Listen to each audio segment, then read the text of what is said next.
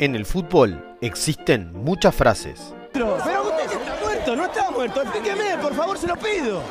Pero estamos hablando como hombres y como seres humanos. No, no te va a contestar, Pero, pero, no te va a contestar. No me va a contestar, es un motor. Yo soy el mejor lejos acá en la Argentina. Por algo me dieron el mejor premio del número uno del mundo. No tengamos que hablar, las cosas se hablarán en el vestuario. Y yo las cosas que hablo en el vestuario no se las voy a ir a contar a ustedes. La figura vigente del fútbol argentino soy yo.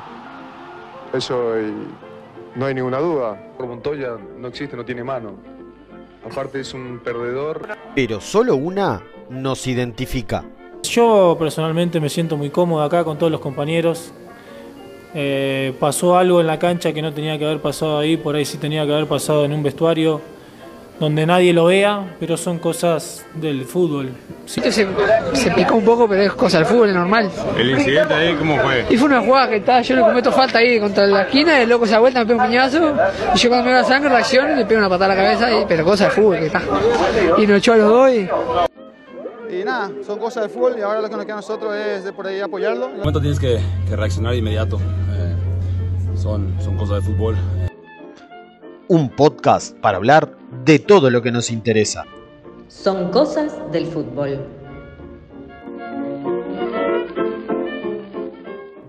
Confirmado Uruguay para el partido de hoy a las 19 horas ante la selección de Colombia. Muslera, Hernández, Jiménez, Godín Viña, Vecino Valverde Bentancur, Yerjan de Arrascaeta, Suárez y Cavani. El 11 titular para enfrentar a Colombia. Y con Selena de fondo, confirmado Uruguay, con Muslera, Josema, Godín, Viña y Nández por el lateral derecho, vecino Valverde Bentancur de Arrascaeta, vuelve Luis Suárez a la formación inicial y Edison Cavani. Muy lindas las camperitas colombianas esas, te diría. Las camperitas colombianas. Creo que Santos Borreno no venía jugando de titular y no lo estaba poniendo. Bueno, hoy lo puso. Esperemos que no se destape este. Fue buen jugador. Un 4-4-2 que se transforma en ocasiones en un 3-5-2. Un poquito más adelantado me parece. Va a jugar que Viña. Linda combinación entre Rascaeta y Nández. Full para Uruguay. Tenés a los mejores cabeceadores y Georgian tira un buscapié. No, Georgian, en ese lugar, a los dos minutos, tira un centro al área, mijo. El flagelo de los corner al primer palo o pasados. También conocido el flagelo chino recoba en la selección uruguaya. Y en 10 minutos, nada del partido por ahora. Se están midiendo fuerzas y nada más. Mucha presión en el medio, poca cosa, algún que otro buen toque de Uruguay, pero nada más. Ay, Bentancur con ese pasecito, mi vida amor de mi alma. En un ataque uruguayo, Bentancur la tiró mal para atrás y terminamos en el área nuestra. Es muy fuerte. Ya lleva dos pelotas más o menos cerradas de esa forma. Pelota que pierde Godín. Yo creo que Godín debe entregar la cinta. Buenas noches y bueno, hasta el otro carnaval.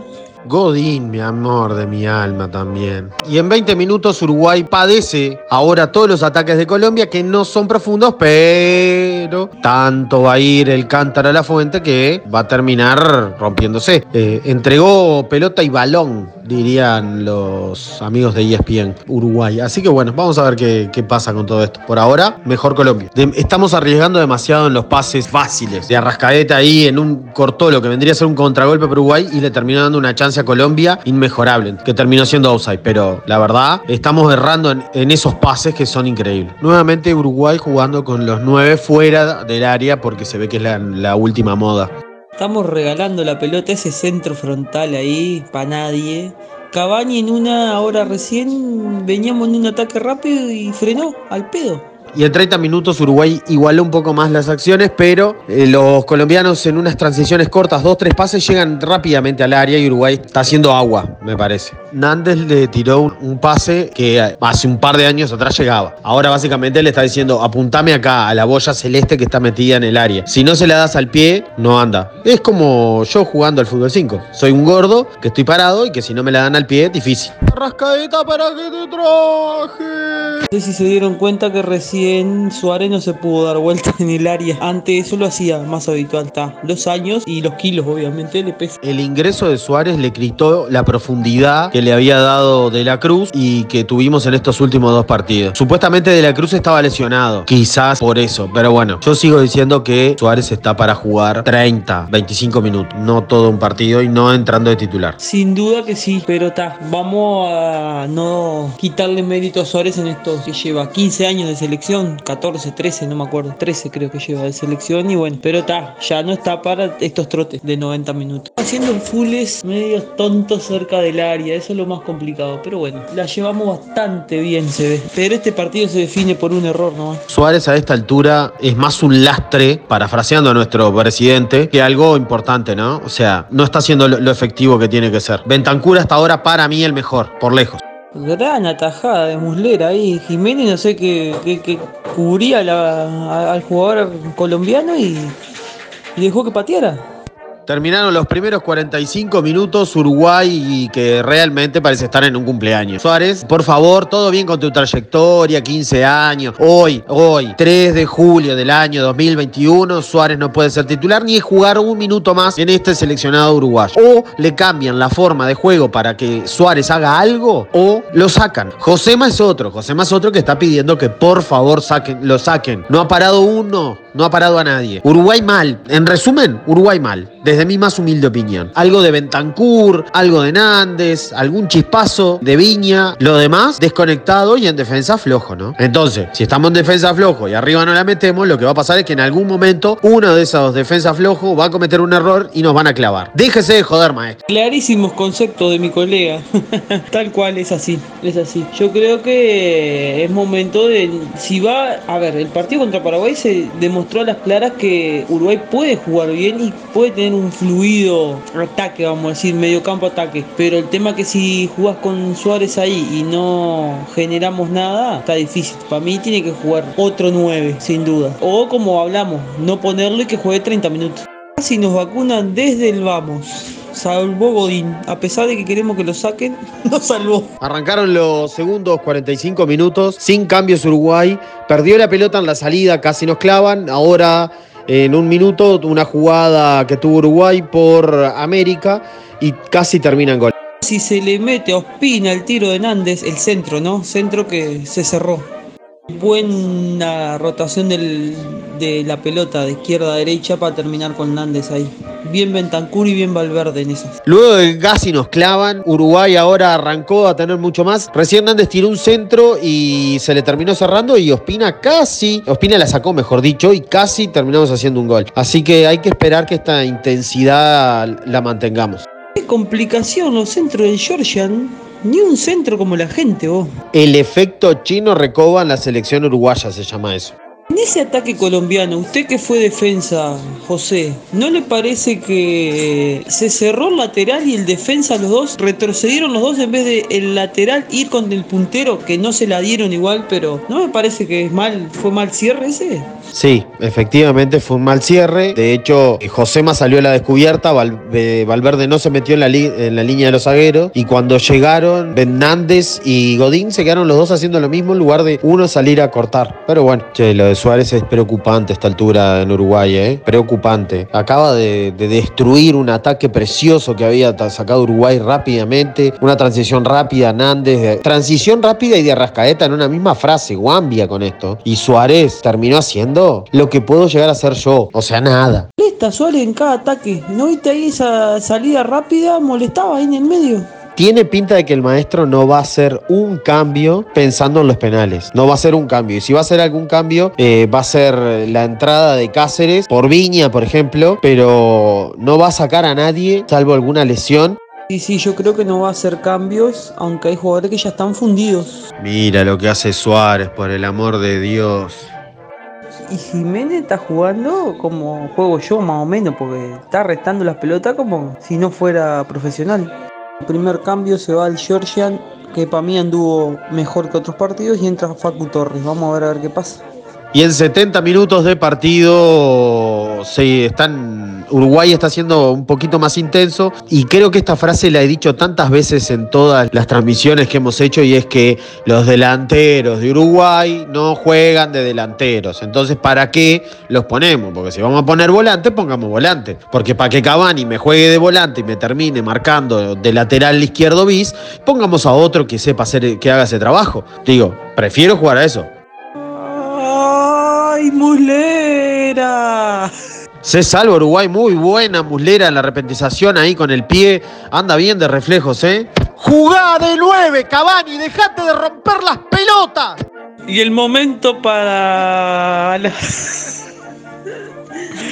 para las escuchas que tenemos las damas, el pelado en bola, obviamente, ahí en el banco suplente. Inentendible el cambio del maestro, inentendible. Inentendible. Saca a Federico Valverde para ponerlo a Martín Cáceres. Martín Cáceres va al lateral derecho y pasa Nández a jugar de volante por afuera. Pero sacar al mejor jugador que estaba teniendo Uruguay en el mediocampo es inentendible, maestro, lo que está haciendo. Bueno, bien, el partido hasta ahora este, es mitad y mitad, vamos a decirlo así. Uruguay no, no ha sido más profundo, el cambio del maestro fue inentendible. No entró mal Torres, pero no se entiende que Valverde ya se ha, sacado. Me parece que Uruguay ahora perdió la intensidad que tenía. Últimos 15 jugamos nada, casi nada. O sea, vamos a ver a ver los últimos 5 minutos. Me parece que esto, salvo que haya un error, se va a penales así, claramente. Qué buenos centros que tira Torres, ¿eh? Muy buenos centros. Bien Bentancur ahí con un empujoncito ahí para que Díaz no llegara a la pelota. Cumplido los 90, se juegan 4 minutos más. Ese contragolpe, menos mal que se frenó el colombiano. No tenía nadie lo que pasa porque... Uf. Bueno, final del encuentro, penales. Y se terminó el partido, empató 0 a 0 Uruguay-Colombia y ahora nos vamos a penales. Primer penal adentro, Duban Zapata. Patea primero Colombia. Cavani para Uruguay. Primer penal de Uruguay, Cavani adentro. Segundo de Colombia, Davison Sánchez adentro, 2 a 1. Sema. Y erró Josema. Tercero de Colombia, el ratón Jerry Mina hizo el gol. Complica la tanda de penales y va Suárez. Hmm. Tercero de Uruguay, Suárez adentro. 3 a 2 gana Colombia. Cuarto de Colombia adentro. 4 a 2. Si Uruguay no convierte el próximo penal, queda eliminado. ¡Ay, Matías Viña! Y Viña erró el penal y Uruguay queda eliminado de la Copa América. Y bueno, y Uruguay que queda fuera de la Copa América, esta vez, esta vez no, nuevamente por eh, definición desde el punto del penal. Uruguay y ese flagelo que se llama patear penales, es evidente que es un flagelo. No existe eh, equipo, cuadro uruguayo, selección, sub-17, sub-20, masculina, femenina, que haya logrado ganar una definición por penales. Saquemos la de Gana 2010 y Argentina 2011 y después de eso no hemos ganado nunca una definición por penal. Los cuadros uruguayos tampoco ganan definiciones por penales. De hecho, quedan afuera casi todos. El flagelo de los penales. Uruguay redondea, desde mi más humilde opinión, una Copa América para mí de mediocre para abajo. Sin duda, sin duda que los penales siempre es un problema para Uruguay. Otra vez quedamos afuera en cuartos, al igual que la Copa América pasada. Recordar que la única Copa América que llegamos, que pasamos cuarto de final, fuimos campeones con el maestro Tavares, ¿no? De DT. Eh, no llega ni aceptable. Yo creo que un 4 para abajo. Sin duda. Creo que es el final de, vari de, varios jugadores. Tenemos que pensar en las eliminatorias. Que hay varios que no pueden jugar a este ritmo internacional. Y cerramos, te, te paso a vos la transmisión para que cierres. Con esto culminamos eh, el partido por cuartos de final en donde Uruguay quedó afuera con Colombia. No sabremos si volveremos para semifinales, si quizás para la final. No tenemos muchas ganas. Eh, lo último que voy a decir es que lo de Uruguay es mediocre. Muchas gracias a todos por escucharnos y nos estaremos viendo en algún otro episodio de Son Cosas del Fútbol.